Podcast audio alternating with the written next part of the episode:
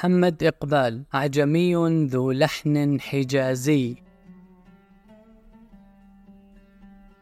كان الفيلسوف ابن سينا يقول: اللهم إني أسألك عمرا عريضا، أي عمرا حافلا بالإنجاز. ويمكن القول إن حياة الفيلسوف الشاعر محمد إقبال قد تحقق فيها هذا الدعاء. ولد إقبال في مدينة سيالكو في مقاطعة البنجاب الهندية عام 1877 لأسرة من البراهم النبلاء اعتنقت الإسلام في عصور متأخر، وكان والده متصوفا عميق التدين. درس إقبال في مدرسة إنجليزية ثم في كلية حكومية بلاهور عاصمة البنجاب، وتميز في اللغتين العربية والإنجليزية، وحصل على شهادتي البكالوريوس والماجستير في الفلسفة. فعمل مدرسا للتاريخ والفلسفة السياسية في الكلية الشرقية بلاهور، وبدأ ينشر بواكير شعره الذي هز الحياة الأدبية والفكرية في الهند. ثم رحل إلى أوروبا عام 1905، فتابع تحصيله العلمي في جامعتي كامبريدج البريطانية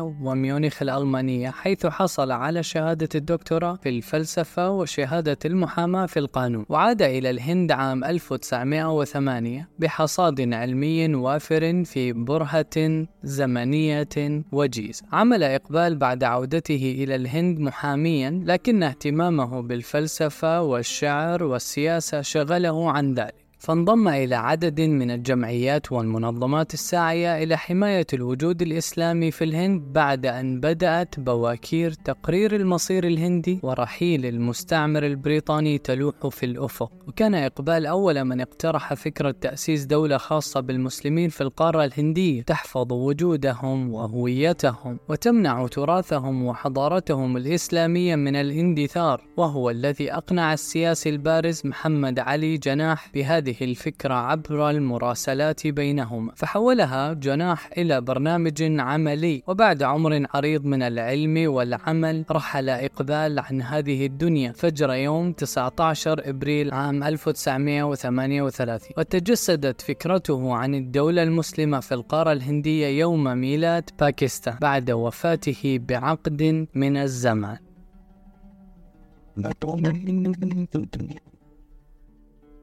ألف إقبال بحرا من الأفكار والخواطر البديعة التي ضمنها دواوينه الشعرية وكتبه النثرية، فقد ألف 9 دواوين شعرية ضمت حوالي 12,000 بيت من الشعر، منها حوالي 7,000 بيت بالفارسية و5,000 بيت بالأردية. ومن دواوينه جناح جبريل، ورسالة المشرق، وضرب الكليم، وهدية الحجاز، والأسرار والرموز. كما ألف بضعة كتب نثرية تبرهن على أنه كان متمرسا بفلسفة الشرق والغرب، وأهم هذه الكتب إعادة بناء الفكر الإسلامي Reconstruction of Islamic Thought، وتطور الميتافيزيقيا في بلاد فارس The Development of Metaphysics in Persia. وقد ترجم الكتابان إلى العربية بعنوان تجديد الفكر الديني في الإسلام وتطور الفكر الفلسفي في إيران على الترتيب. كما ترجمت إلى العربية كل دواوين إقبال الشعرية، وعددها 9 دواوين. ولعل أحسن الترجمات العربية لشعر إقبال هي ترجمة سفير مصر بباكستان في ال50 الأديب عبد الوهاب عزام، والشيخ الأزهري الضرير الصاوي شعلان، ثم الصياغات الشعرية البديعة التي صاغ فيها الأديب السوري زعير ضاضة الترجمة النثرية لديوان جناح جبريل، ومنها نقتبس جل الأبيات الشعرية الواردة في هذا المقال.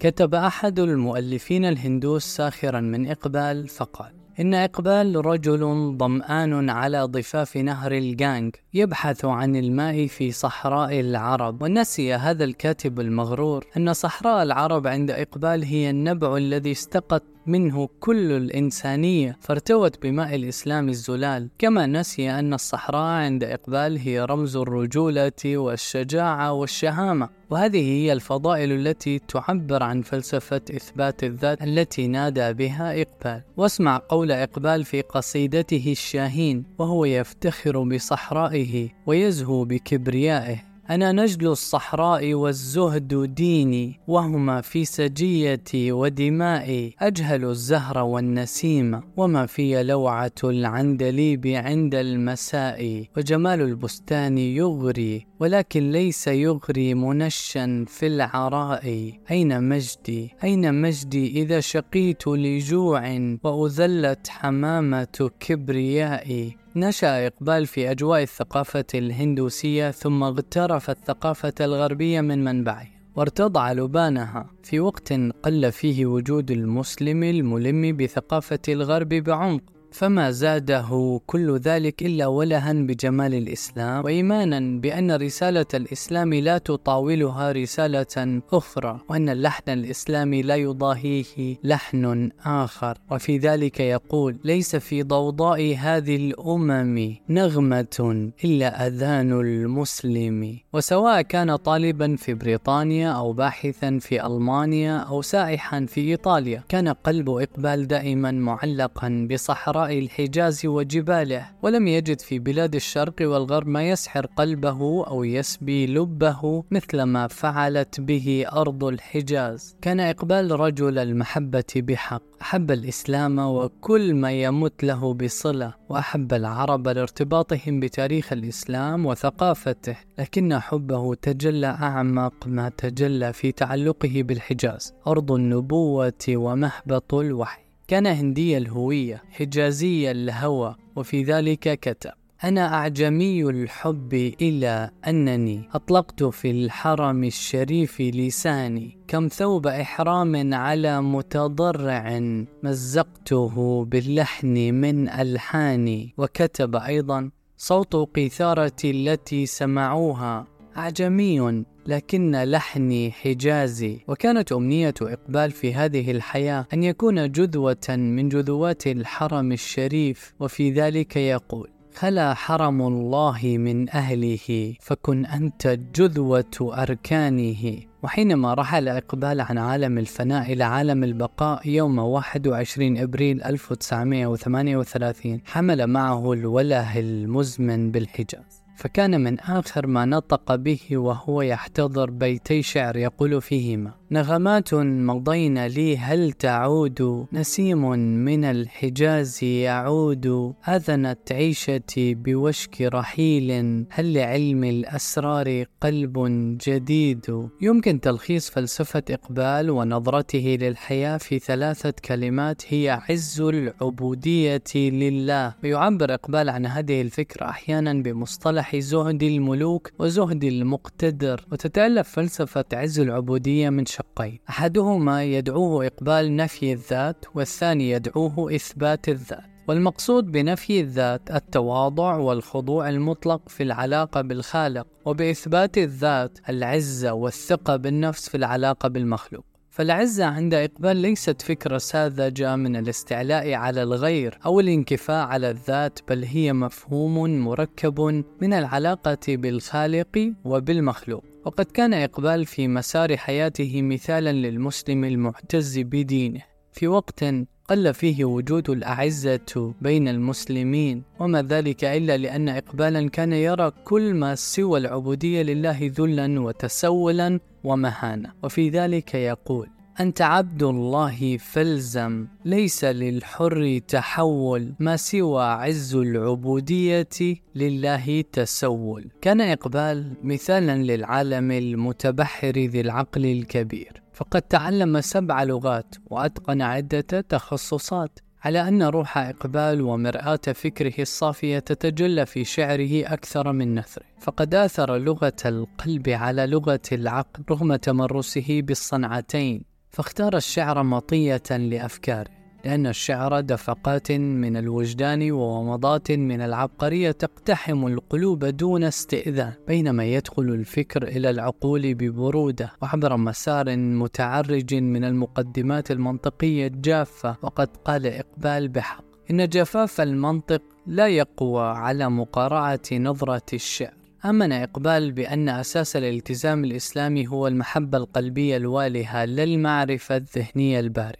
فالحب أعمق أثرا من العلم، والقلب أقوى سلطانا من العقل، وما يحتاجه المسلم للوصول إلى مقام عز العبودية لله أكثر بكثير من مجرد المعرفة الذهنية بالإسلام أو الإلمام التاريخي بأيام المسلمين. إنه يحتاج إلى تمثيل تعاليم الإسلام بقلبه، حقائق من لحم ودم لا قوالب ذهنية مجردة. لم يكن إقبال في يوم من الأيام حياديا بين العقل والقلب، بل مال إلى جانب القلب دائما. قد عبر عن ذلك واصفا تجربته الشخصية في الحياة فقط: مضى إقبال هونا في دروب الفكر واجتاز، فلما جاء درب الحب مال القلب وانحاز. وفي مقارنة بديعة بين القلب باعتباره مستودع الأسرار والحقائق، والعقل باعتباره الدليل إلى سطحها الخارجي، يقول إقبال إن ما يحتاجه المسلم اليوم هو دواء البصيرة الذي يحرر من داء البصر، وأن القلب المؤمن المفعم بحب الله ورسوله هو مصدر الهداية ومنبع الرشد. دواء البصيرة،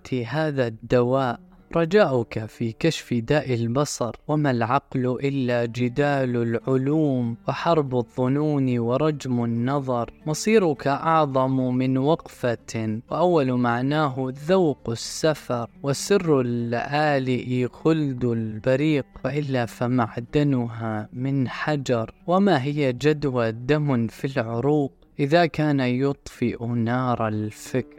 على أن لغة القلب والحب عند إقبال لا شأن بخضوع الإنسان لأهوائه الأرضية، بل الحب عنده قرين للكرامة ومرادف للعز، ذلك العز الذي يجسده الخليل عليه السلام وهو يحطم الأصنام. وجائزة الحر غير الخمور وغير الغواني وغير الخيام، على الطعم يسقط من لا يطير ومن لا يحلق فوق الغمام. والحب ينسيك وقع الجراح وتفضح سرك آثاره، وما الحب إن لم تمت عزة وما العيش جلله عاره.